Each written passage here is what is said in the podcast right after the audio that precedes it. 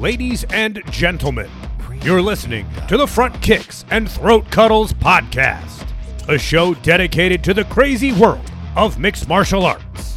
Join your hosts, Laurel, Ty, and Jordan, as they break down all the latest and biggest news and bouts. This is the one podcast that will never let the fight go to the judges. Live from your favorite podcast listening device, it's time!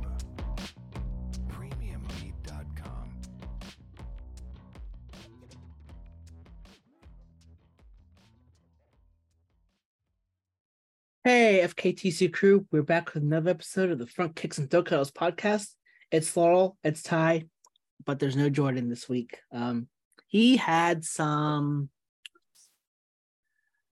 previous engagements to deal with, so he'll either join us later or he won't. Um, well, actually, he did say he wasn't going to join us. So it's your dynamic duo once again.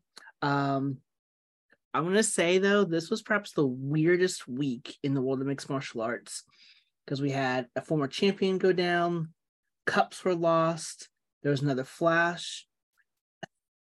I feel really bad saying this, and the MMA world found a new Miss New Booty. Ugh. Yikes. Fucking yikes.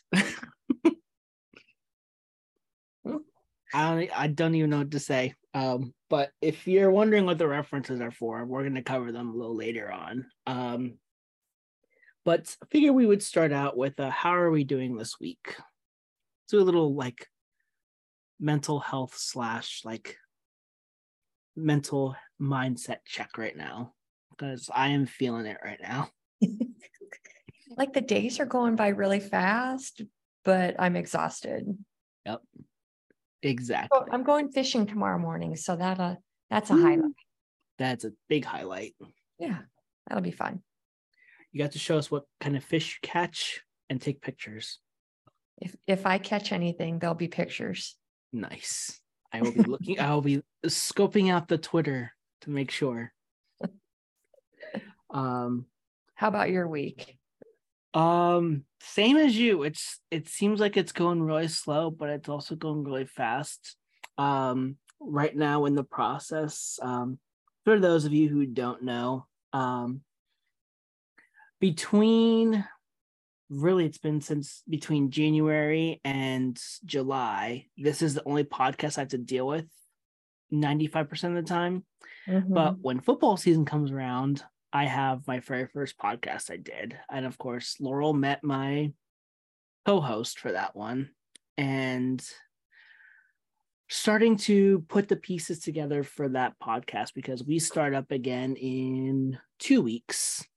And so, pretty much for the fall and the first quarter third of winter, it's going to be pretty busy, but trying to get everything squared away now so that way I can spend a week that I'm supposed to have just to relax, which will be in two weeks. And yeah, I am feeling it. Not in the worst way, but just I am tired. And Laurel is muted. I had to yell at my dog. Not Millie, She's a counter surfer. Counter surfer. Yeah, Oh, like she jumps on the counters? not all the way on top of them, but she jumps up to see what the food is. Oh, oh yeah. Okay, yeah, I now know what you mean by counter surfer. Mhm. Thanks. Oof, not good. I don't know if she did that all the time at her previous home, but Mm-hmm. cannot do it here. Yeah, I'm adamantly opposed to counter surfing. Yeah. Our family is opposed to it as well. It- well, because now our dogs will just like put their noses up so high to try to sniff what's on the counter if it's close Mhm. enough. But they won't. I don't think we had a dog counter surf in a while though. Yeah. So I had a friend who she had a golden retriever that would jump on the counter and then jump on top of the refrigerator to eat a loaf of bread. wow, Yeah. Wow, that's imp- I I would first honestly be impressed, but then be like, uh, how do I get the dog down? No, the dog jumped down on its own. Did it jump down like onto the floor or like on the counter and then on the floor? Onto the counter and onto the floor. Okay, I was like, that's a big jump. Yeah. Uh boy. Well, now you know how, what kind of we're dog people, so you know what we have to deal with if you're a dog mm-hmm. person. Right. Still Yeah. better than cats. Oh yeah, definitely better than cats. And that's not a, that's not shade to any of you cat people, but yeah, not not really in shade to cat people because we I, I respect all animals, but i i in the real grand scheme of thing things, dogs are better than cats. They're just my kind of aminal. Yeah, they are just that kind of thing. But uh, we're gonna try to get you all out of here as soon as possible. Um, as you can tell, because of our mental health, mental wellness check, we are both exhausted. So, but either way, so my Gmail account saying up to date. Jeez, sorry about that. Um, so we have UFC Vegas 77 recap. Then we're going to do our UFC Fight Night London picks. Recap episode eight of TUF 31. The quarterfinals are finally over. Mhm. Um, they have a couple of main news, and then there have been some fight cancellations. There, there's been one fight cancellation that occurred today, and it would be against me if Jordan did not text me to at least give us an idea of who could be replacing one person for a fight. So I will do that for him. Hmm. But UFC Vegas 77. Uh, oh, I do want to mention I did I started listening to Combat Sports with Rhino, and I think start something's starting to pick up because he and his co-host APB did a they did their own grading system what they thought of this card. like, hey, wait a minute, that's our thing. Did but- you call him out on it? No, not yet. I still I have to finish listening to the episode first. Like I want to listen. to, Like it was great. Like, but did you guys do that grading? So if he's listening to this, I listen to your podcast, so I'm paying attention. So, Thievery. well, what imitation is the most sincerest form of flattery. Thievery. Thievery. Identity theft is not a joke. Millions of people suffer every year because of it. Um, but speaking of grades, how would you grade UFC Vegas 77? Oh God. I should have thought about that harder, but I didn't. Yeah. But I would give it a yeah. I could go back and forth between a C plus and a B minus. Okay. I'm harsh. Harsh like that. Well, I kind of was the same, but I ultimately just stuck with B minus. Yeah. You I have to what? go C plus then. Okay, that's fine. So like in that realm of like it was okay, but like it was okay. It just Eh, eh, eh, it was it, it was mid for the most part. It was Yeah. it was it was mid, as the kids say it nowadays. Is that what they say? Yeah, something that's like not exciting but not really Oh, yeah. boring either. Yeah. Um, so we're gonna have our custom picks since the fight order wasn't announced until the day after we released our podcast. Um, uh, so we had Melsik Baghdasaryan uh, defeating Tucker Lutz, being unanimous decision.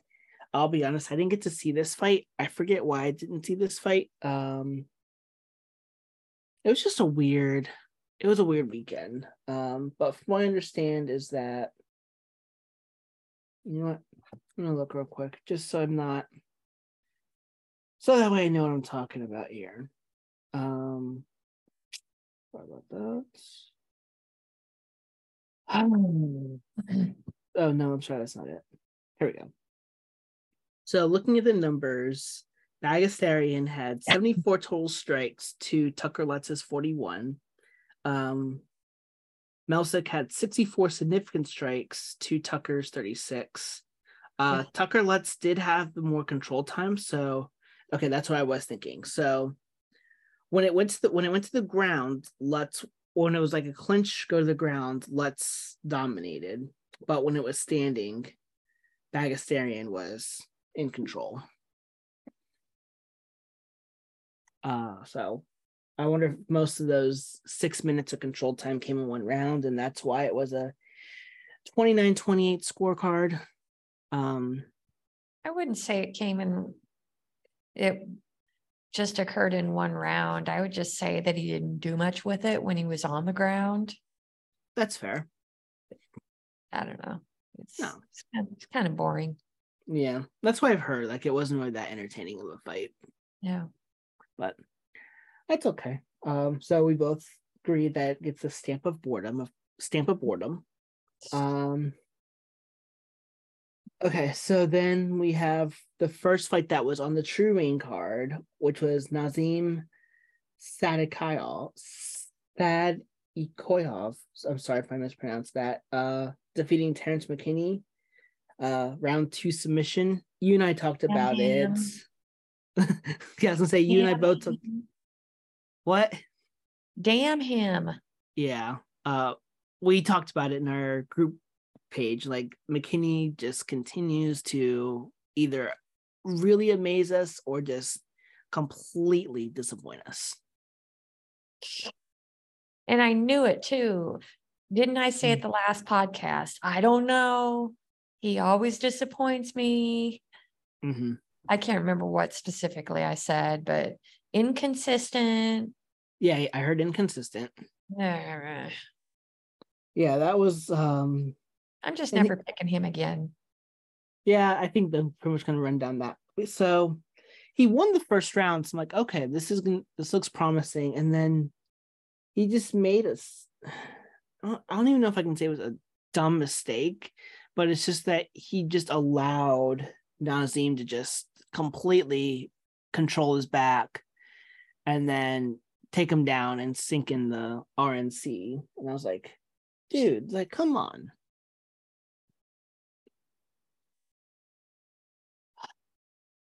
But I yeah, just- I I just heavy sigh with that guy. yeah, I think I'm gonna go with you. Like, I don't think I'm gonna pick him again. I like him. Yeah, like he's so he's like um for me he's like um I like to compare him and as much as I love love Julian Robinson, and I would like just absolutely I adore her. It's kind of the same situation like they look good at one fight and then the next fight or the fight after it's like they're it's like what are we doing here?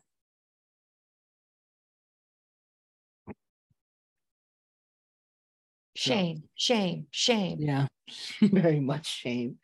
So not much on that. McKinney won the first until he got choked out in the second round. So yeah, not fan of that. Um let's talk about let's talk about the fight that I was completely wrong about, and that was Chelsea Chandler getting I wouldn't say getting handled, but Norma Dumont really I wouldn't say took it to her, but really won that fight convincingly. The greatest part about that fight was the memes Yeah, the memes that came were uh, the memes were in full force. Who runs away from their opponent on the octagon? I mean, seriously. Okay, I will actually um I'll give you this. So I was listening to Combat Sports with Rhino today. His thoughts, and full credit to him, was that Chandler was trying to get to the cage so she can get her wits end about herself. That because that way it'll be easier instead of her just like falling to the ground. And I think that's why she made a mad dash. Like she was trying to look for the cage just so that way she could recover easier. I'm sure. It does, it's not a good look. Yeah. it definitely wasn't a good look. They don't care about whether or not we think it's a good look, though. hmm But still, I've never seen anything like that. No, I think that's the first time. I don't think. Um, I actually brought about quite a few memes. There was um, especially one in the. I mean, it wasn't the exact same thing, but we saw. There was a meme that had like Conor McGregor running from Nate Diaz, and he was like, letting him know like why you're running, why you're running, and but when Chandler started running, Norma Dumont went like full sprint on towards her. it was like there was one meme. Like, have you seen the meme of uh Herb Dean running? no. So there's I'll have to find it, but there is a there's a meme out there that has Chandler down like where she is, Dumont where she is, and like right behind Norma Dumont is Herb Dean running, which was like I think was probably the best one so far. Uh, I'll have to find that one. Yeah. Um yeah, there were quite a few memes that came out of that. Um after like thinking about it, I think the next day I provided I'm like, you know what? Let's meme this out. And so um there was there's there's an old vine. Um I think it was like a guy who was like trying to approach a wild animal. I think it was a deer, if that was in the wild. And he was like walking up to it and he goes, Excuse me, sir do you have time to talk about our Lord and Savior Jesus Christ? And the deer starts dashing off. It's like, hey, don't run from the Lord. That's where I got that motivation for that meme. it's a good one. I Yeah. laughed. I thought it was clever. It was it was appropriate, yes. Of course, I don't know if Norma Dumont is religious in any way whatsoever, but it, it'll make it twice as funny as if, if she was. Um, oh, bef- before that, um, did you hear that Dumont and Chandler were uh, trash talking each other after the weigh-ins?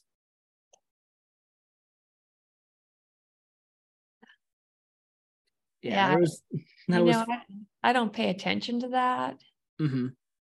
Just because I don't know. It's it's part of it. It's part of the sport, but yeah. I if it were me, I wouldn't just because if I got my ass beat, Yeah, the memes will run wild. I wouldn't. Fighters who got it handed to them after talking um, trash, Right, exactly. or when talking trash to your opponent, it was wrong. So yeah, it, definitely one of those situations. I feel like if if I were in that situation, I really wouldn't like. I think there's only like I can only count like on my hands how many people I would deliberately trash talk. Um, that'd be Conor McGregor, Colby Covington, Sean Strickland. Even though Sean Strickland would probably beat me. Um, who else? I think that's really it. I think those are the only three that I would really like. You'd tempt fate. I would tempt fate with, yeah. Yeah, I think those are the only three I'd really tempt fate with that I can think of. Um. Oh well, I would say Dillashaw, but he's retired, so That's true. so hmm, four, at least four for right now. So I can't count on my hands how many who I would tempt fate with just to trash talk. But that's just me. I got Um, it. Speaking, well, not speaking of which, um, so our next fight is we had Jun Yong Park defeating Albert Duraev, uh, with his own rear naked choke submission, which Frickin' A. I was kind of surprised about this one, honestly. How many times are you gonna let the dude try and choke you? Yeah, he, yeah, I think it was like what three or four times before the I fourth know. one kind of sunk in. Dude, you know he's going for the neck. hmm Mm, do, do, do. Yeah, it's like it feels like he hasn't practiced. Uh, Albert didn't practice jujitsu enough in this training camp. I don't know what the fuck Albert did in this training camp, but he lost. He sure did. and I don't I don't know what it is, and I have no right to be critical about it, but I feel like Park doesn't have any power behind his punches. No, I can understand that. The, that fight could have been Duraev's, but he just pissed it down his leg. Yep, sure did. Um yeah, it was very there was a lot going on for that. Well, not a whole lot going on, but Park just seems to like really f- have found his stride a little bit. Um, oh, I think you might have co- commented on this, but what'd you think of uh, Park's dance at the end? You're like, no. I do not like dancing in the octagon for that very reason. I mean, it looks a lot better than something we'll cover later, but I'm just opposed to dancing in the octagon. that's fair. Wait, so that means Valentina's dance that uh, Even? Valentina's, I just no. Uh-uh. I'll give Do you that. something, do something fierce and savage. Uh, let's see. What can we do that's fierce and savage? Um, like throat punch Herb Dean in celebration. well, I think that would probably get you suspended, maybe kicked out of the Probably, but UFC, Still, it would be savage. or um, oh, geez. There's there was one is oh um oh actually that one's a little too gross. That would be too gross for me. When BJ Penn went on went to um I can't remember the fighter's name. I think it was um Sean Sherk. Um after he TKO'd him, he like took like some blood and like started licking it. And I was like, that's disgusting. Yeah, Yeah. I don't do that. That's there's savage and then there's just wrong. Yeah, that that was just wrong.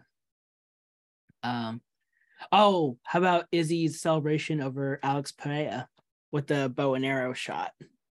I don't mind that. Yeah. So that's that would be your definition of savage.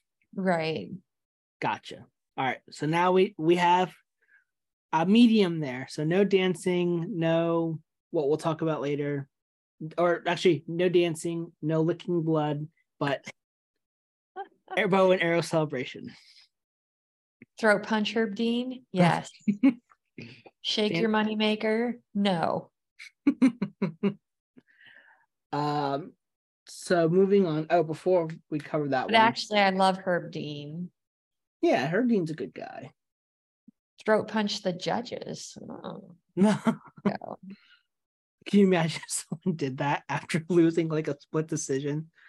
I mean, like, oh, like, they just got to the two judges that did not score for them, just like, gah, throw punch him right in the throw punch him right there.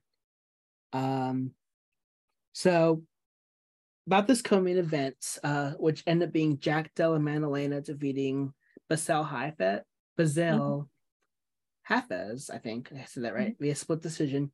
Jordan wanted me to mention um, that JDM is a dog for cutting weight twice for three different opponents in two weeks.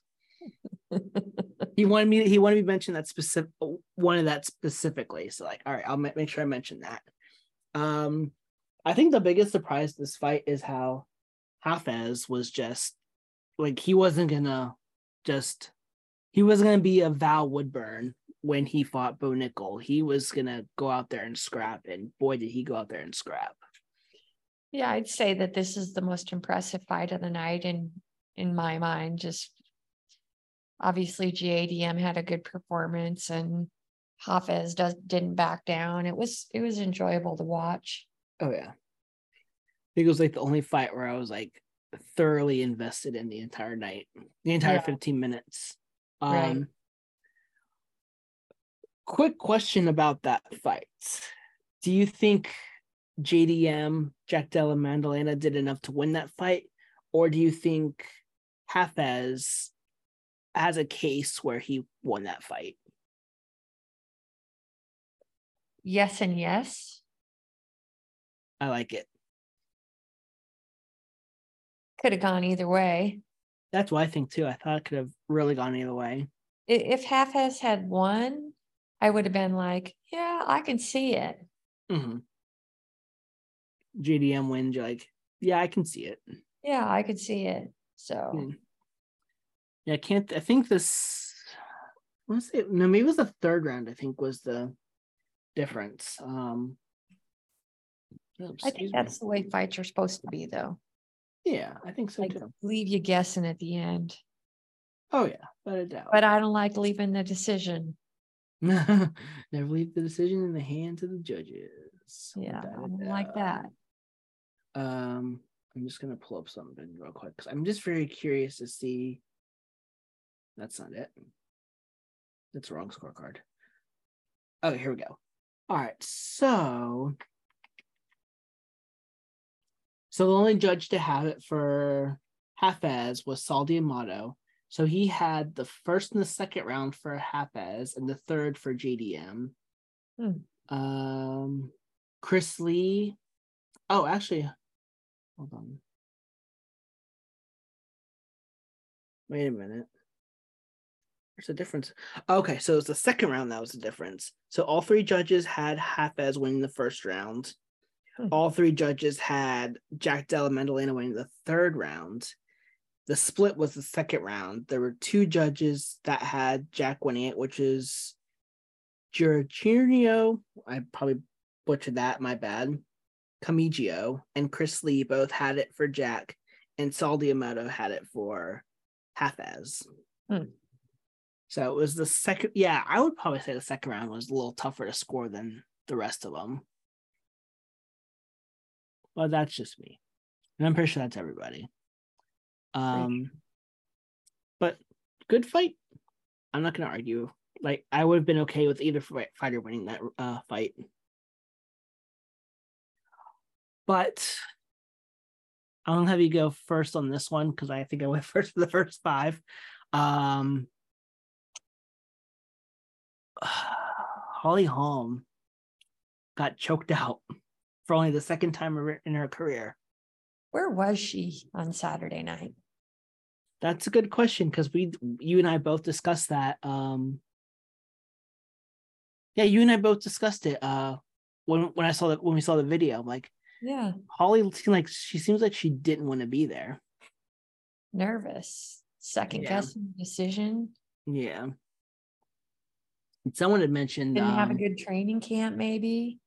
Well, someone mentioned that it appeared she had a black eye too, going into it. Yeah, maybe she was beat up a little bit, wasn't feeling it. Hmm, maybe. Well, Oh. got to she turns 42 um in October, so So she's just fucking too old for the sport.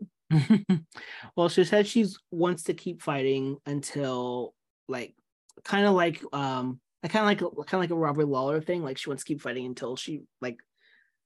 Oh wait, no. Her thing was that she wants to keep fighting until she knows for sure that the title is out of her reach. But I think after that performance, it's gonna take a long time for her to get back to it. She's like that uh mean with Jason Bateman. Like the mind wants to do it, but the body says the fuck you are. oh yeah. Oh. Oh, that was like the, my running things. Like, um, what was it? Um, my my knees are in my prime. Your brain, the fuck it is. right. Mm, But yeah, um, yeah, it seems like. But I mean, I'm I give all credit to Mayra Bueno Silva because Holly Holm had her game plan going into the um in that first round. Like she was doing everything that she wanted to do, but right. I think like they call it like uh they call it a standing guil- guillotine, but I think now they've referenced it more now as a um ninja choke.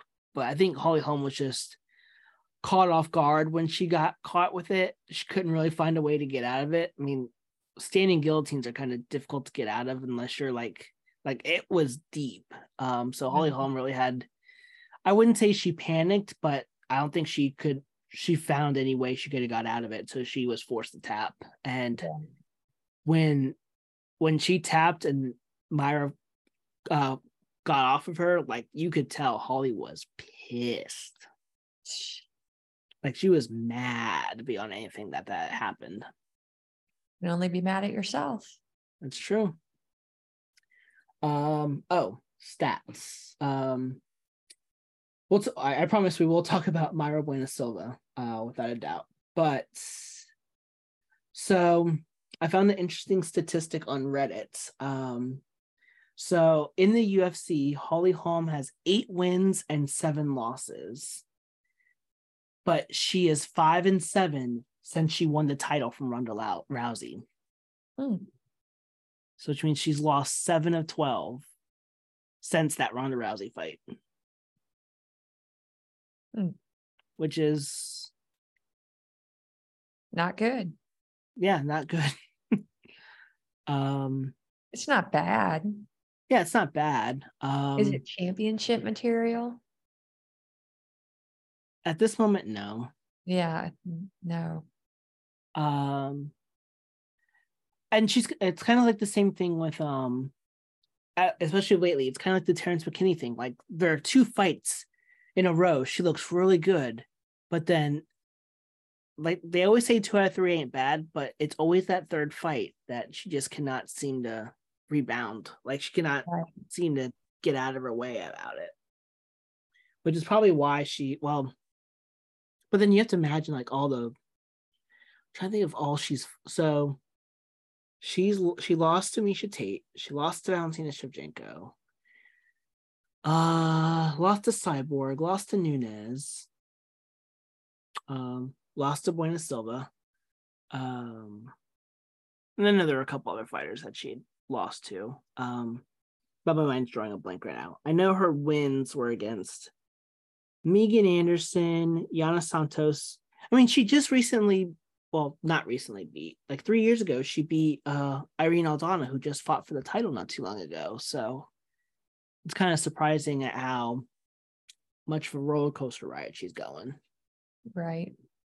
But I um I talked to Rhino about it. Like I think it's like the third time I've referenced him. So excuse me. Um, but like what's next for Holly Holm? I think what they might do, like she'll like only she knows what'll happen, but I wouldn't be surprised if she's out until like late next year or like around this time next year. I think she's gonna take some time off. But one one fight I would like to see, like I would probably have her fight. Like he suggested that she should fight someone like in the fringe top 15 instead of like these top like she's fought in top 10 fighters for like the longest time. So. Give her someone a little bit more below her level just to get that confidence back. Confidence build. Yeah. Build up that confidence. Um, but great performance by Mayra Bueno Silva. I did not I actually did not expect her to win that one. Yeah, I think she fought hard. She played smart. Didn't didn't engage in a punching punching match and used all the tools that she had available. Yep. It was good. Now, do you think that do you think she should actually let me see what the rankings look like, but I want to ask you this. Was that performance what good enough to give Mayra Bueno Silva the title shot for the vacant title?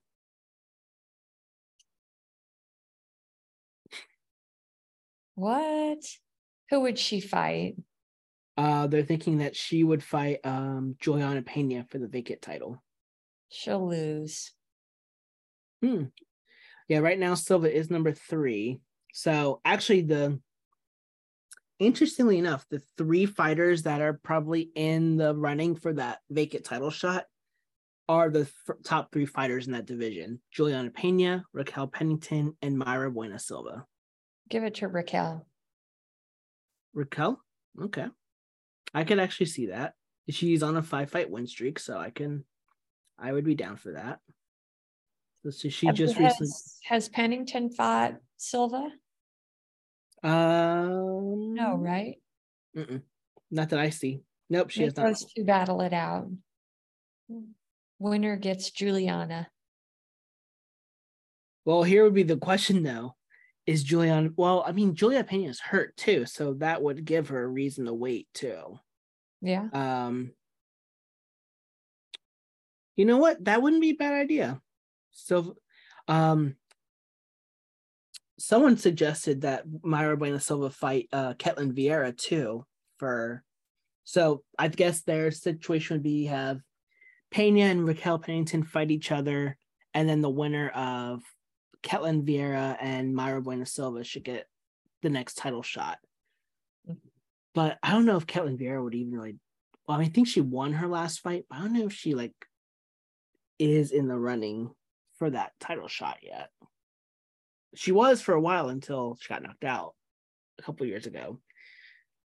Um, yeah, not too sure. I think it's going to be between those three. Uh, I think Pena. I think the thing is, it's probably going to be Pena for sure when she's recovered. Um, and then you just have to look at the. You have to look at Mayra Bueno Silva and Raquel Pennington's records and figure out. Let's see. So Bueno Silva is on a. I Oh, it doesn't really say what kind of streak she's on. One, two, three, four. She's on a four. So so so is on a four fight winning streak, and Pennington's on a five fight. Wait, is she on a five fight winning streak? I feel like that's not true because I feel I, like we talked about this, and she is. Yeah, I th- I don't know if she really is because I think Pennington lost to um Holly Holm not that long ago. Or maybe that maybe that was her last loss. Was to um oh wait, no. No, yep. Yeah, her last loss was to Holly Holm, but that was back oh, that was back in 2020. Never mind. Yeah. I was completely wrong. Look at me. Bound to happen though. But yeah, she's beaten Ketlen Vieira, Aspen Ladd, Macy Chiasson, Pannie Kianzad, uh, and Marion Reneau. So yeah, I would probably say do Pennington and um do Pennington and. Uh, Nunes. See how badly I want Nunes to come back. uh, have Pennington and Pena fight each other, but if the injury keeps Pena out for a significant amount of time, I mean it's a rib injury, so it depends. Then yeah, maybe do Pennington and Silva for the title. Right. And then Juliana Pena gets the winner. But I don't know. We'll see. You're gonna say something? Makes sense. Yeah. Let's see if we can make it make sense. Um I assume they want to book it soon because probably by the end of the year. So and that'd be enough time for really both fighters to uh recover. So although well we'll get into the specifics later once it gets once it comes to fruition. But that does cover UFC Vegas 77. And all right. So from my understanding, Laurel, as you update everyone in the standings, there is a tie now for first place, isn't there? Well, actually, if you count wins and losses, I'm in first place. Oh, so I, I'm 56 and 49. Okay. Jordan is 52 and 53. Okay. And you are 56 and 50. Ah, so you have the half game because of losses. Right. Interesting. Wait, how did that happen? How did I get one? How did I get one more fight than you did? Well, remember there was a fight that you picked that says if you lose, then it'll count twice. Oh yeah, that's right. I did do that, didn't I? I forgot about that. So you're 5649, I'm 5650.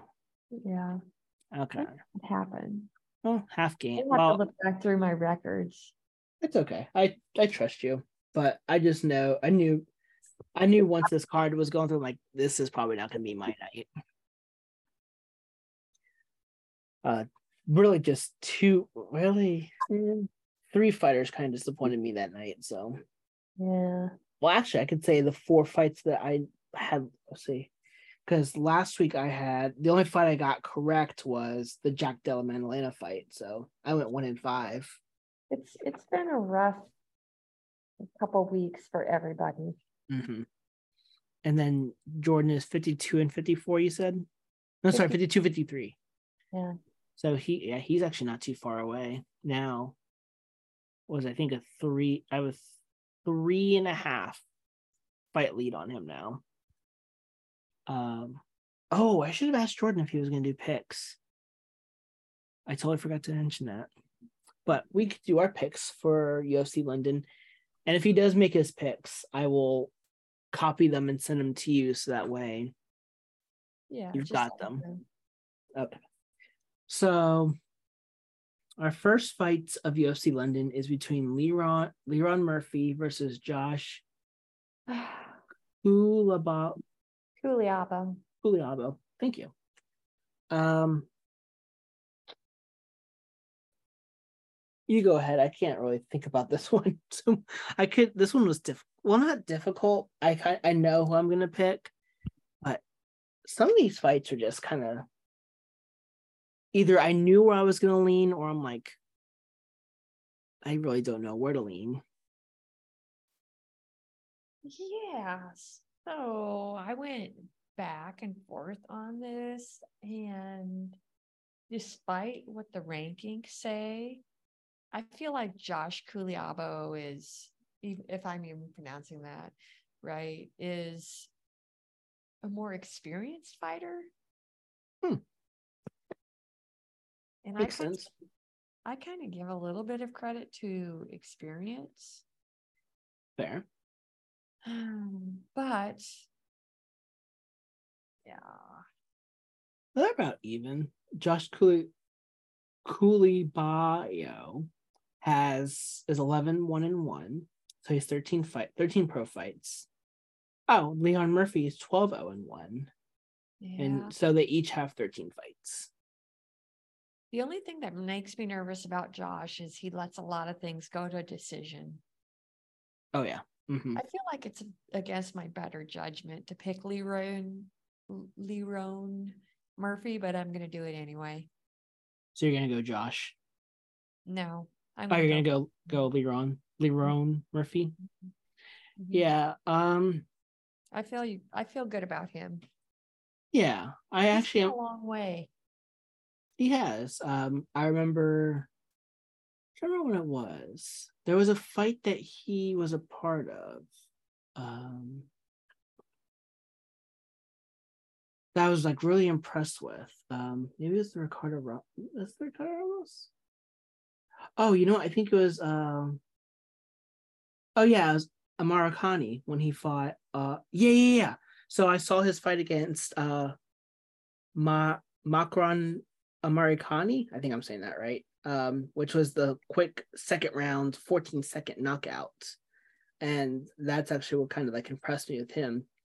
Um, he fought to a draw against Zubaira Tukhugov, I can't remember, in his Oh. um his UFC debut. Sorry, I was trying to think of what I was trying to say. Um, but because it's in London, I think I'm gonna go the home guy. I'm gonna go Lerone Murphy as well.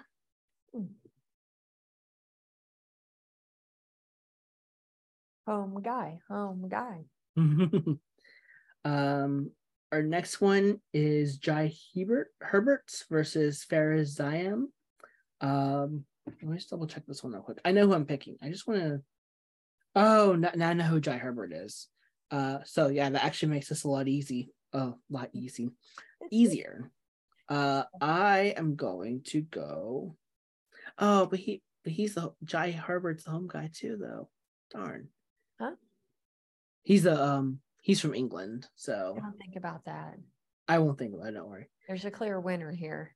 Oh, I, I know there's a clear winner here. Um, I am going with Fares Ziam in this fight. Um, even though Jai Herbert has the reach, I think, especially seeing Herbert's performance over the past couple fights, um, it just makes me believe that it's gonna be Zom's night day. Seems logical. Yeah. and the, remember we were talking about the inconsistency. Uh Zom did lose to Terrance McKinney though, so Ah, that was his last loss. But that was I think that was a while ago, I think though. yeah. And that was I think that was when Terrance McKinney was like really starting to come about. And but watch me you're wrong. Oh, yeah, it was February of last year. So that was almost six that was almost 18 months ago. Mm. Um yeah, I'm gonna go with um Zion here. Gotcha. And so are you. Yes. Perfect. Yes. All right. This next one was really difficult for me to predict. So Paul Craig is actually moving down the middleweight for this fight. Um, Crazy. very crazy. And he's fighting Andre Muniz, who he's the one I believe, if I'm not mistaken. Uh, I think he broke uh Jacare Silva, Jacare Silva, Jacare Souza's arm in the one in their one fight. I'm gonna double check to make sure. I think that is correct. I do remember that fight specifically. Yep, it was Jacare Souza. Um, I think, yeah, very savage. Um, oh, oh my gosh, I totally forgot. Speaking of breaking things, sorry, this little squirrel moment, but the the Nunez trying to break her fall and the dislocated elbow. Wow. Yeah. that was that was brutal. Like it wouldn't be like I had to mention that at some point. Like that was like the quickest. Uh, actually, that wasn't really the quickest because, uh, who was it? What's his name? Chris Weidman like broke his leg. I think in like 15 seconds. So Nasty. yeah, um, by getting his kick checked. Um, but yeah, I feel I felt bad for Nunez in that one. Like I think the worst part about it was the screaming. Yeah, that was gross. I was like, oh gosh, like you could like you can hear how painful that like I haven't heard screams that bad since after like a big injury since my senior year of college uh during an intramural basketball game that I was watching. And I was like it brought me back to that moment like oh my gosh I feel so much pain for Nunez after having experienced it almost 10 years ago. Or not experiencing after hearing it hearing something like it 10 years ago. Ooh, no thank you um sorry want to make sure i reference that because i think everyone else has um this one's tough because they're both submission specialists Right? um Muniz has just been finding ways to surprise us, although he did lose his last fight to Brendan Allen. Um, so Brendan Allen, though. yeah, it, it- it's Brendan Allen, so it's understandable. Um, my biggest concern is how is Paul Craig going to deal with the um weight difference? Having because that's that's a 20 pound weight difference going from 205 to 185.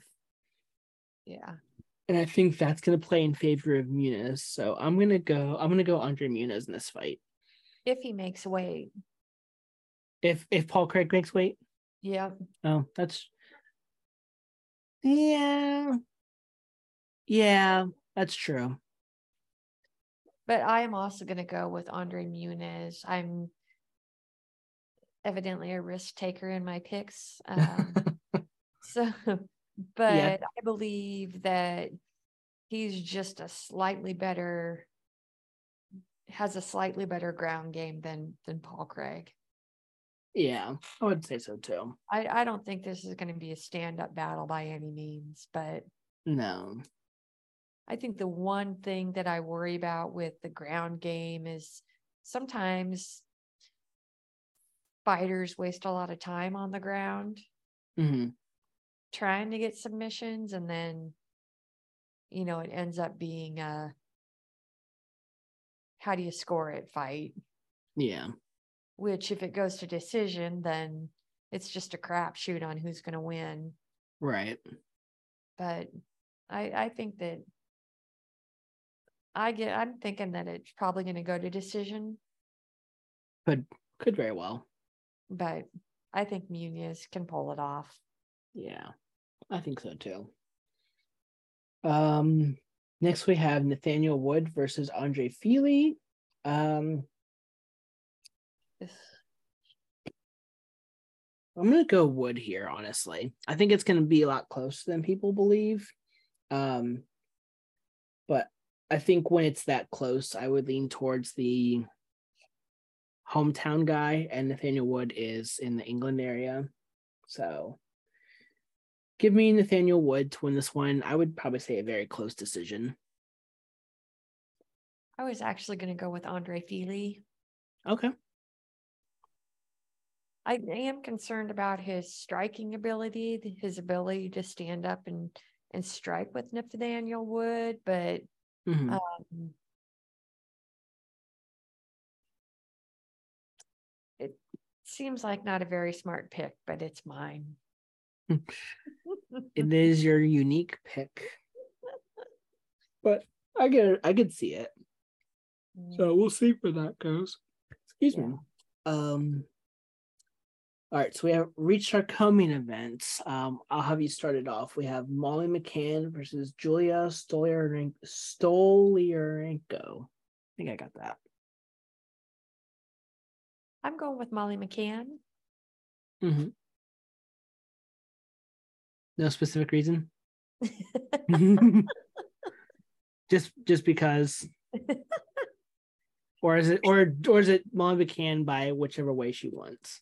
Yeah, it's it's kind of I I'm just going with Molly McCann because I feel like she's she's gritty. I'm a, I'm a little worried about Julia's reach.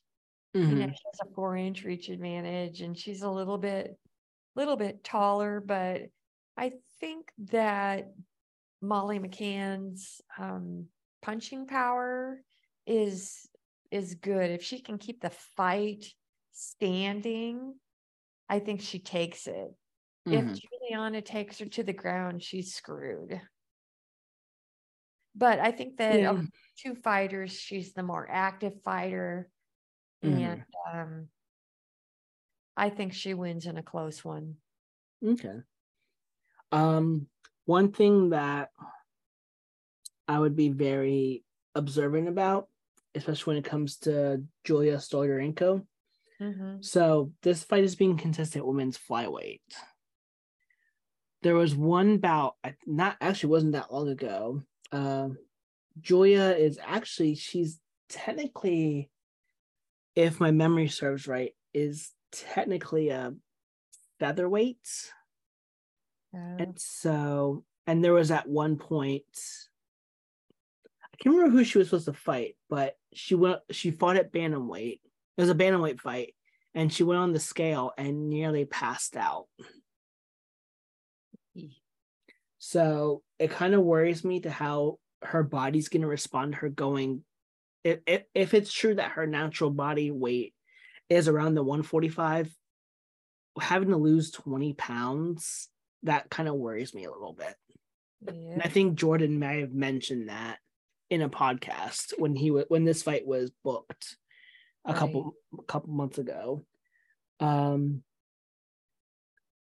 but I think I think Molly McCann does have a bounce back performance, especially after her loss to her she last fought, I believe, Erin Blanchfield and Mhm. lost that fight. So I think McCann bounces back on home soil. And I, I would say she gets the win. I think she finishes the fight. Mm. And then I want to make this one short, the main event, even though it's On been Aspinall. yeah, pretty much. it's like Tom Aspinall's coming back from injury, um, a blown knee, um, but he's fighting Marcin Ty- Tybura, um, which Tybura's not a slouch on his own, but just looking at the not the skill level, looking at where both guys are, um, even before the injury, Aspinall was just dominating everyone that he had faced. And so I, so like when you said with Molly McCann wins by wh- whatever way she wants, I think Tom Aspinall would win in any way he wants. But I ultimately picked that he's going to get a clean KO. It's a good choice. Yeah. It'll be so much fun to watch him fight again. Oh yeah. I think so. That yeah, this is heavyweight. So th- I mean, if he looks really good, and a certain John Bones Jones doesn't retire, that would actually be a really decent fight. It would be. I John think. Jones would win, but it would be a decent fight. Yeah. Yeah, it's thing like, oh gosh, he's probably he's probably gonna win, but Aspinall would probably at least make it interesting. Right. But that does like let me see what Aspinall I think is ranked number. F- oh yeah, he's five. So there's actually a really good chance that he could actually fight. Well, it would depend on what happens where really when it comes to that mass score. Oh, which actually no, I don't think we've recovered that. So we actually we'll cover that real quick. We'll cover that in a moment, but I'm just curious about where Aspinall is ranked. Yeah, he's fifth. So oh Pavlovich probably will get the next title shot though. So Mhm. Hmm interesting. Keep an eye on that. Keep an eye on heavyweights for the next year, year and a half and see what happens. A lot of Um, movement. there will be a lot of movement. I think if Asp- actually if Aspinall wins, I wouldn't be surprised if um oh see I would have Ooh, hold on. Hold that thought. I just thought of something. Because I have to see because I think Gane has a fight coming up. I can't remember who he's fighting. Oh, Spivak. Never mind. And Spivak, I think, is like ranked a little bit below. Um, yeah, Spivak's eight, so never mind. Um, oh, that's kind of a change there. So, if Aspinall wins, yeah, I mean, we'll just see where things go. We'll see. But that does cover UFC London, and I think for at least for the both of us, there was only yeah one difference, which was the um Nathaniel Wood versus Andre Fili fight. But all right, so I'll give the option. What should we do first? Ultimate Fighter, the Wacky Times, or uh fights announcements and stuff like that.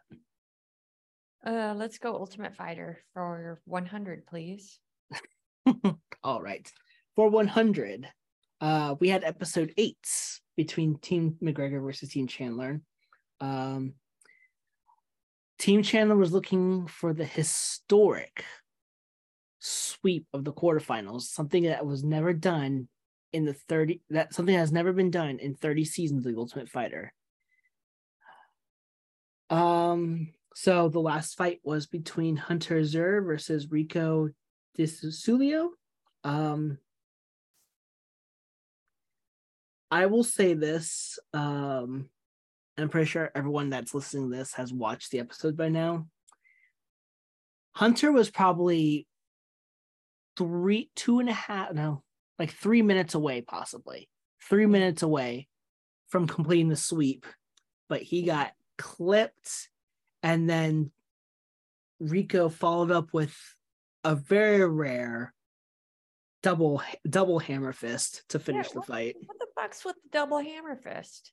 I don't know. was out, and you're gonna you're gonna bash him with two, not one, but two fists. Right. Yeah, it was. That's a yeah, when I, I it's like that that seemed a little excessive there. Like the dude he he was already out. Like Yeah, that's that's what to- that's what Conor's teaching in training camp. Yeah, even though Conor really only does the one hand hammer fist. Um, He's not coordinated enough to do two. that's probably true. But man, the fact that Team Chandler was probably three minutes away, three minutes away from that sweep. It's. Ah, it's yeah, it's all right. Um, although I will, I'll give my thoughts on this one. This fight was probably, I'll say, I think it was probably the best quarterfinal fight out of all eight of them. Yeah, it was a little better matched. Mhm. Yeah, I agree. Um, yeah, I believe it was the first one was close, but I did think Hunter won the first round. Um, yeah, they Team Chandler avoids it, and Conor was like hyped up beyond anything. And I actually I thought for sure after it was announced that there's gonna be another altercation between Chandler and McGregor because Chan not Chandler McGregor was chirping at Team Chandler after that fight. His one fucking win. Yeah. Uh, like, oh, we're getting excited over one win. So that do- dude does is chirp. Yeah. Um. Uh, let's see. I forgot something I was gonna mention. Yeah, so now we go to the semifinals. I just realized that there's only, I think, four more episodes. Let me double check. One, two. Yeah, there's only four more episodes left of TUF. Crazy. Very crazy. Um, and so our first, sem- they announced the first semifinal fight, which I'm actually kind of surprised they did that because I thought they were still going to try to figure out who who was going to be part of Team McGregor since there's only one fighter. But I guess they're just going to go about it the way it is now. Uh, I think if there was a sweep, they probably would have split it up a little bit. But we do have what I think could be a very interesting semifinal matchup uh, between Austin Hubbard and Roosevelt Roberts. That is going to be a tough, tough fight. Yeah. And they did mention, I think now that's the semifinals, they are now moving to three five minute rounds instead of two five minute rounds. Which makes sense. Just that I think the quarterfinals, they wanted to make sure all the fights were squared away. And now that there's only four fights left of the season, Yeah. like why not just do the full three five minute rounds? But. What'd you think what'd you think of this episode? Um, I, you know, I like all the episodes really. It's interesting to see the fighters and some of them are, some of the episodes in my mind are kind of boring, Mm-hmm.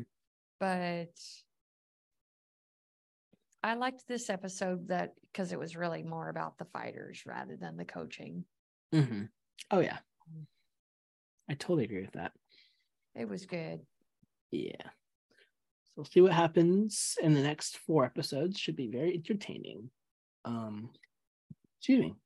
All right. So now we have two more categories left on the board: fight announcements or wacky times. I would love to do fight announcements because I think that what ending on wacky times is is is best. Okay. So, I mean, there hasn't been a whole lot of fight announcements, but there was one cancellation because Jordan wanted me to mention this one specific note. So, Wednesday, which was today, but if you're listening to it, it'll be whenever you listen to it. Um, so this was this was actually Jordan's text to me uh when he couldn't show up. I'm like Umar Nurmagomedov. You need to find a replacement for me Mm. Because Umar Nurmagomedov versus Cory Sandhagen is now off. Um, they're trying to find a replacement for Cory Sandhagen. Uh, no word on what happened. I think they said that he had gotten hurt. I'm gonna check and He got he got hurt. yeah, I think Umar Nurmagomedov got hurt. Oh, that's too bad. Yeah, it says he's out. Let's see what they say. Um,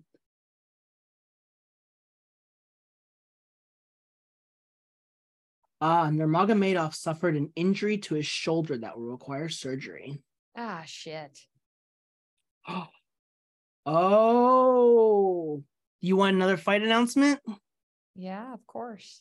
Jordan just texted me um, via Dana White. There's going to be a championship rematch in Abu Dhabi. Islam Makhachev versus Charles Oliveira 2 for the lightweight title. Oh my goodness. I kid you. I, oh, I'm sorry I can get my phone straight, but I kid you not. Interesting. UFC 294 on October 21st via Dana White. My God, who am I gonna pick? I know.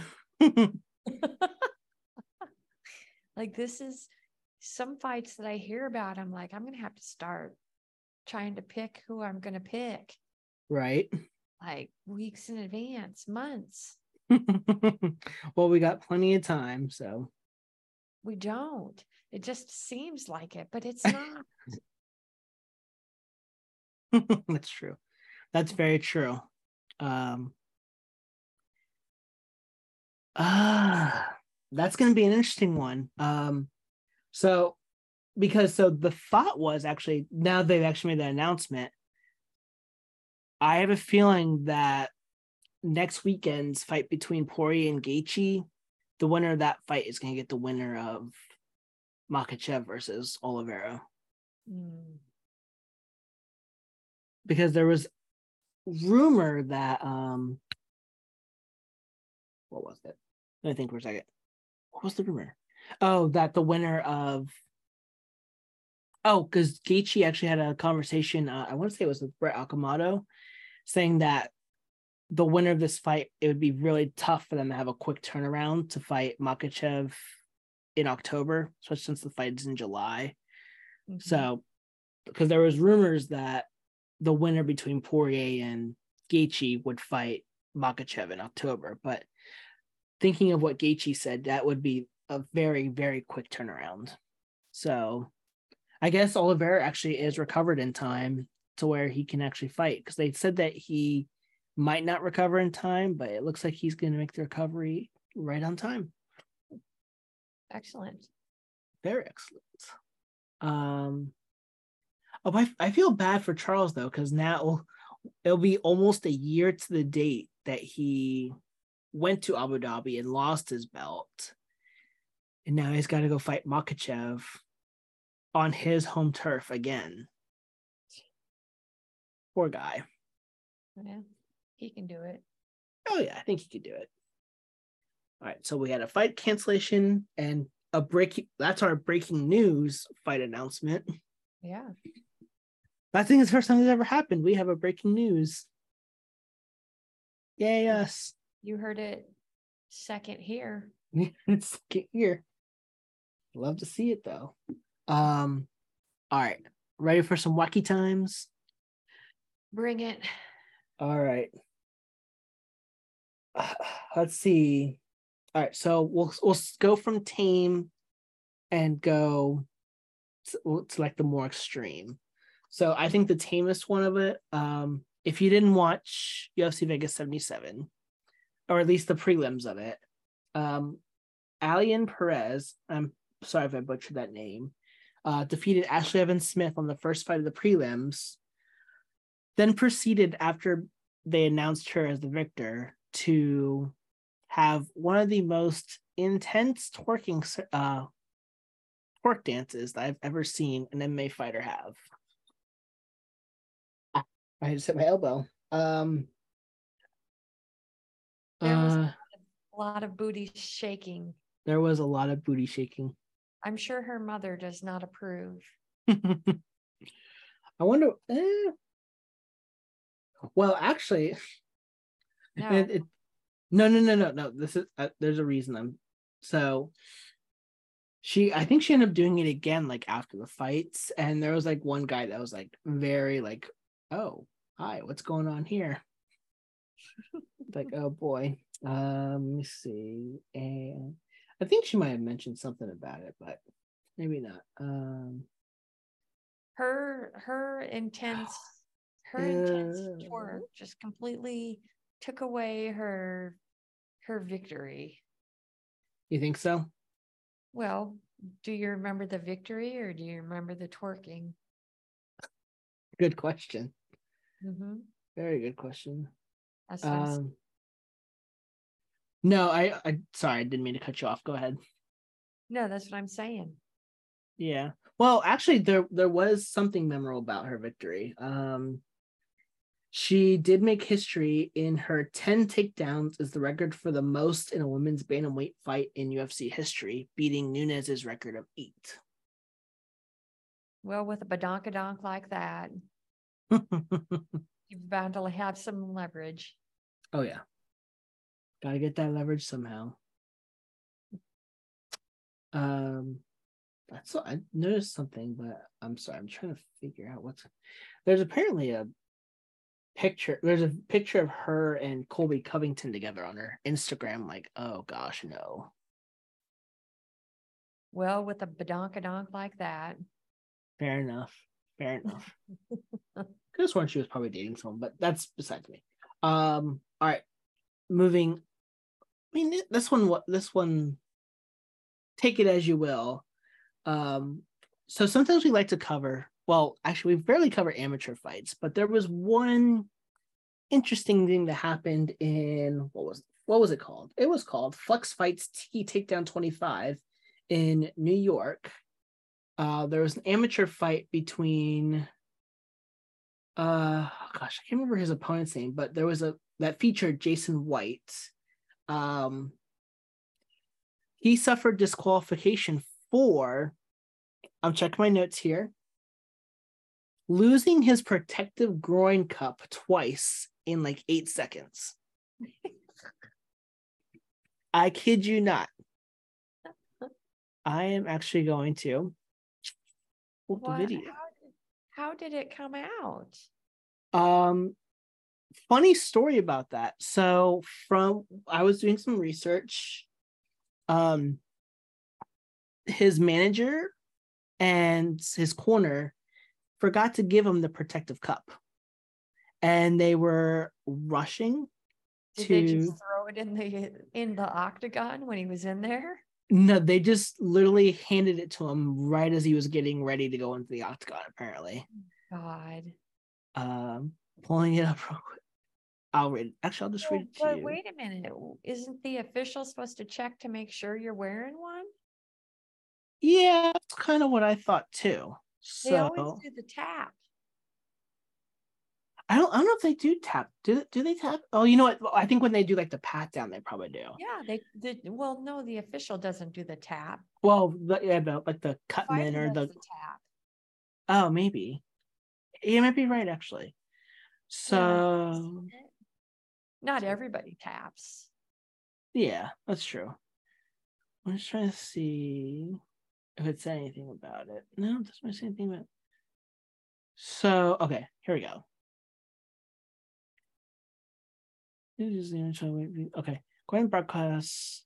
Uh, oh, from the time of the fighters' pre-fight checks, it was evident something was wrong with White's cup. So I think they might have put it in like right before the pre-fight check. Um, I want to point out how much Jason, the fighter in white, was fiddling with his cup. One announcer said before the fight started, "That's a distraction. It's not in there properly." Again, fighters invest in the money; they're not that expensive.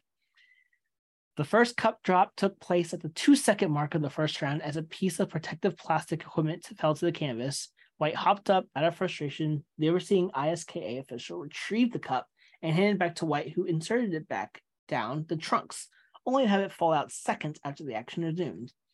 According to unified rules of MMA, a male mixed martial artist should always also wear the appropriate groin protection while New York's amateur bylaws may have its own unique language, after the cup dropped to the canvas a second time, the official disqualified White. Cox was declared was declared the winner without even having to throw a strike or attempting a takedown. Oh, for fuck's sake! I know. um, and there was actually someone that talked about it too. Let me see. Oh, perfect. I actually looked it up. Um, that's not it. Oh, here it goes. It's here.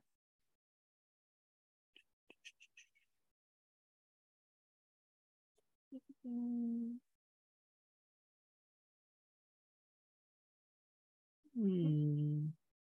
Check. Oh, that's not it. So this isn't the article I'm thinking about.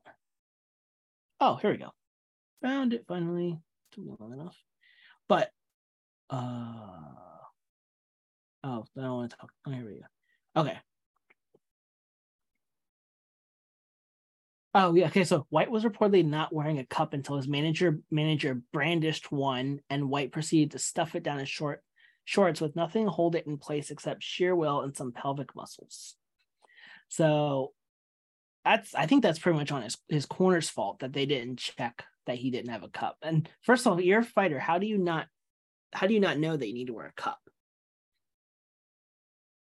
That's my question. Well, guys are either not wearing a cup or like they're Conor and they're wearing a ginormous cup for a little. That's true. Uh, video. Everyone can see there was a problem. Oh, it's an unfortunate situation for White, but it's quite clear that neither he nor his team were adequately prepared to fight that night. Um, so with him being disqualified, this is actually a very interesting statistic. Jason White falls to 0 3 as an amateur. His three losses have come by knockout, submission, and disqualification, which is a very rare trifecta. Hmm. 0 and 3 and have all and to lose in every which way possible in your first three fights. Sounds like you shouldn't be in the UFC. Don't think he's going to be getting that call. Together. Don't think he's going to get that call up anytime soon.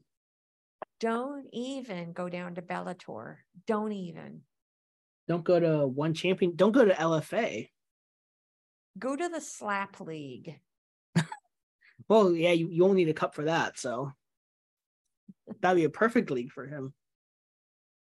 Um, Hey, we got to tell Jordan that he can't tweet UFC stuff when he's not on the podcast. is he tweeting UFC stuff? He's tweeting UFC stuff. Oh, okay, I see it now. Can't be bothered to make it to the to the pod.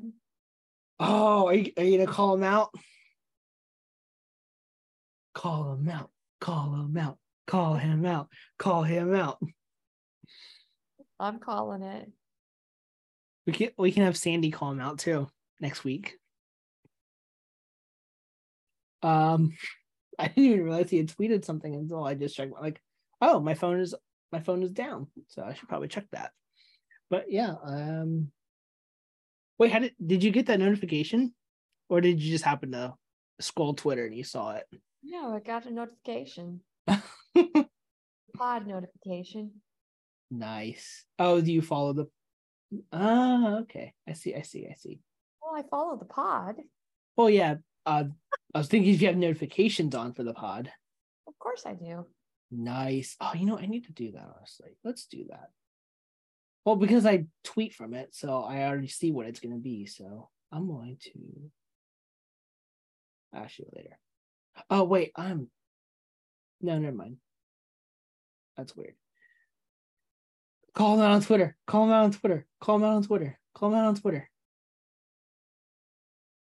I said Uh, you tweeting the pod while we're recording the pod, and you're not. Oh, oh, what no? All right, sorry, but now for our last wacky moment. I have to do a GIF with it though. Um, hmm, No, I got one. you got one. Okay. Well, while you're working on that GIF, um, Laurel, remember when we had Travis P. Roscoe on and we discussed when Tai Emery flashed the crowd after a bare knuckle win? Of course, and I love Travis P. Roscoe. Let the record show. Yeah, shout out to Travis P. Roscoe. Shout out, come on the pod again. Oh, I think we will get him on the pod again. Definitely by the end of the year, without a doubt. Um, actually, hmm.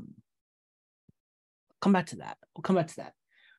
But we had another female boxer pull an Emery after her bout. Oh man. So at a Kingpin boxing event, Daniella Hemsley, who was competing in a losers bracket matchup, so she needed to win this one to, I think, to advance to a final fight. And then she was eliminated. She lost. Um, she defeated Miss Danielle Kella. I think I'm saying that right. Via unanimous decision. She got excited, jumped in her corner man's arms, and then she like bent down, like I'm not sure what she's doing, and she reached for her top. I'm like, don't you do it, don't you do it. But she flashed the Dublin crowd Oh my god. with her perky boobies. Were they perky? Oh, I don't know. I wasn't paying attention. I was just like, like, oh gosh, we have another Tai Emery moment. Um. I don't I don't get it, but okay. Okay. I don't you know. and that was like, oh yeah, the Travis P. Roscoe. That episode was, I think, well, I think that was almost a year ago, wasn't it? It's been a long time since Travis P. Roscoe has come onto the pod. he we need to get him on the pod real soon because we, we we need his comedy we need his expertise Podcasts are always fun with him. of course it is. And we need to introduce Jordan to Travis P. Roscoe too. Oh, yes. He's not ever experienced Travis P. Roscoe. Oh, that that's gonna be fun. That's gonna be fun. um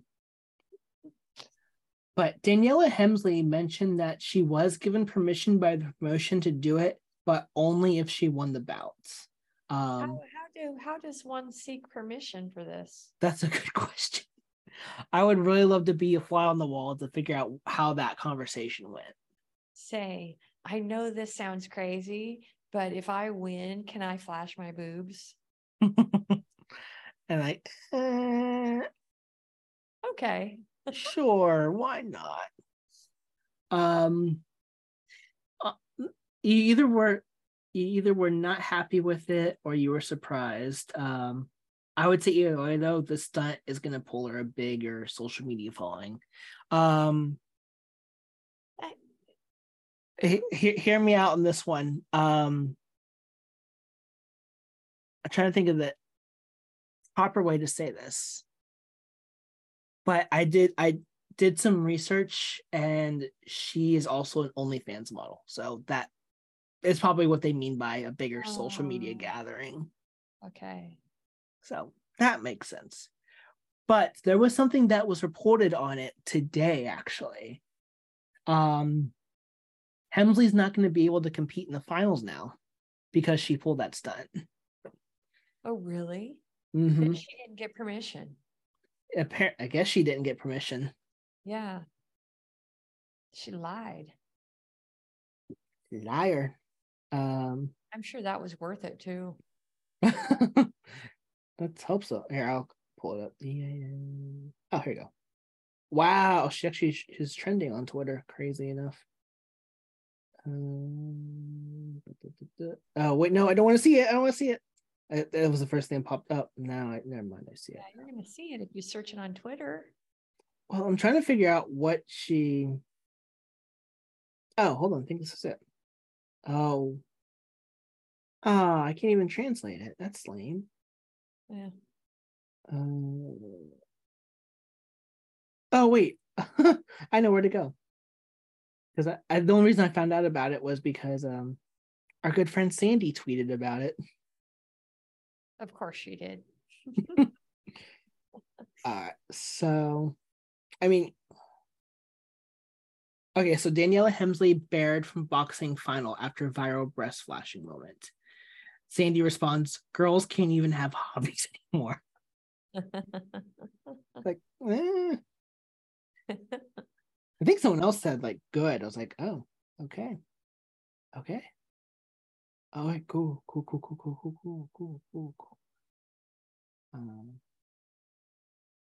well, yeah. So apparently she got bare. She's not fight. She's not going to fight in the finals anymore. See, that's unfortunate. see, Jordan would have. Well, I'm not sure if Jordan would have loved this episode. Like, yo, you get a free chance to talk about this, and yeah, Yeah. Inappropriate behaviors. Yep. Mm. Oh, our friend, um, our friend Crystal in our group chat, uh, just saw the Charles Oliveira news and she's freaking out. Is she a big fan? Oh, she's a huge fan. She met Charles Oliveira last weekend or during Oh. International Fight Week. Did she say that? Mhm, It's on her Twitter. She, oh, okay. Okay. Oh, you know, maybe I read that and I just forgot. Yeah, it Um, was. It's actually I think her pin tweet now. And oh, yeah, it's her. Um, I'll pull it up. that's it's, Totes uh, Adorbs. Totes Adorbs. There you go. It's kind of hard to see, but Yeah, Totes Adorbs. yeah, yeah, she was like really ecstatic about it. So Mm. she's gonna be bouncing off the walls here once we get off the podcast and talk about it. So, but I and I just I did just see your tweet like, "Oh, you're you're allowed to be on the you're allowed to tweet on Twitter, but you can't be on the podcast." Like, call him out, call him out, call him. Out. Called him out. Well, see, this would have been a perfect time for him to jump in on the podcast because he does have the link. But Yeah. oh well. Oh well. But so we had some wacky moments. We had an okay card. We have London coming up. Did I miss anything? No, Oh, we had, we had Ultimate Fighter too. we did that. I think I covered everything. I'm pretty sure. We got it. Yes, we did. So 10 of yeah, it is it is late. Um promised we wouldn't keep each other long and just had to we were talking fights and the time Here just are. here we are. See, that's why I'm never gonna say we won't keep you long because every time I think every time I've said that, we've been on- yeah, it, it, it's a bold faced lie. Just Exactly. something that'll make you all feel better. But hey, you guys get more content, so good for you. Yay for our five listeners. or something like that. I don't know. Anyways, oh, hold on. I got sent a post. It's probably nothing important though. Oh, wait. Wait, wait. No, we're done. I know we're done. Oh, yeah, the UFC just announced it. Makhachev versus Oliveira too. Oh, good. So it is it is official official. Um oh okay, so we have more fight we, there are more fights that are announced, but these are the last ones. Paulo Costa versus Khamzat Chimaev for Abu Dhabi. I, I hope Shemaev kicks his ass. My God. and then we have um it's middleweight bout. Um but I don't know who these guys. Oh, Imavov. Oh, he was supposed to fight uh, Char- uh he was supposed to fight Paulo Costa Costa, but I guess he got a new fight. Interesting. So we have Ikram Aliskerov versus Imanov. Oh, sorry, Nassourdine Imanov. Hmm. So those are the first three fights that have been announced for Abu Dhabi. Okay. And yeah, Dana White just said Abu Dhabi's official as of 20 minutes ago. And that's why that's where that notification came from. So that's three fight announcements. Woo, yes. But Yeah. we are we are actually done. We're done. We're We're done. done. We're done. We're done. We're We're good. going. We're going. We're going. We're going. But like a baby and heading out. We're off like prom dresses. Yeah. Uh let's blow this taco stand. but let's eat the tacos though. Um, but anyways, if you have any questions, you have any comments, if you're gonna join our FKTC group chats, you can reach us on our podcast page on our podcast page at FKTC Pod, or you can reach us um, individually by reaching Laurel at. Rain Basin. You can reach Jordan, who is not here and is instead tweeting about fights at Mhm. Jordan T. Lopez, or you can reach me, Ty, at TyFlyGuy15. Um, with that being said, protect your faces from Laurel's kicks, protect your necks from my throat cuddles. You don't have to watch out for Jordan's flying knees because you're busy tweeting. What's our number one golden rule, Laurel? Never leave the decision in the hands of the judges Yep.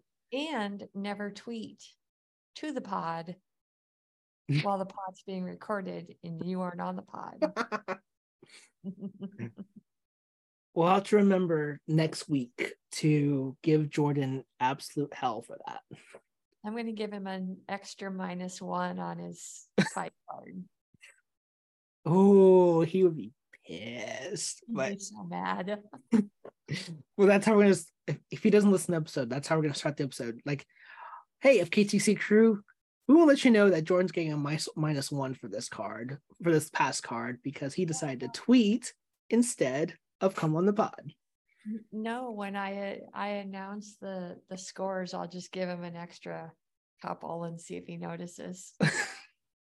Well, then let's hope let's hope between now and the next podcast he doesn't listen to this episode. But speaking of this next episode, we do have our second pay per view of July, and we can provide more, guess, kind of breaking news for Poirier versus Gaethje 2. We are going to be joined by Sandy Pants for our next episode. It's gonna be. It, you're not gonna want to miss this one. This one's gonna be fun. Of course, this one was pretty fun too because we got to Yeah. talk about random things and make fun of Jordan. That's true. But yes, we will see you all next week for Sandy Pants Fight Week and for I'm trying to think of the oh, there's it's the BMF title that's on the line between Dustin the Diamond Poirier and Justin the Highlight Gaethje two. Oh my goodness. It's gonna be fun. And with that said, we'll see you all next week. Bye.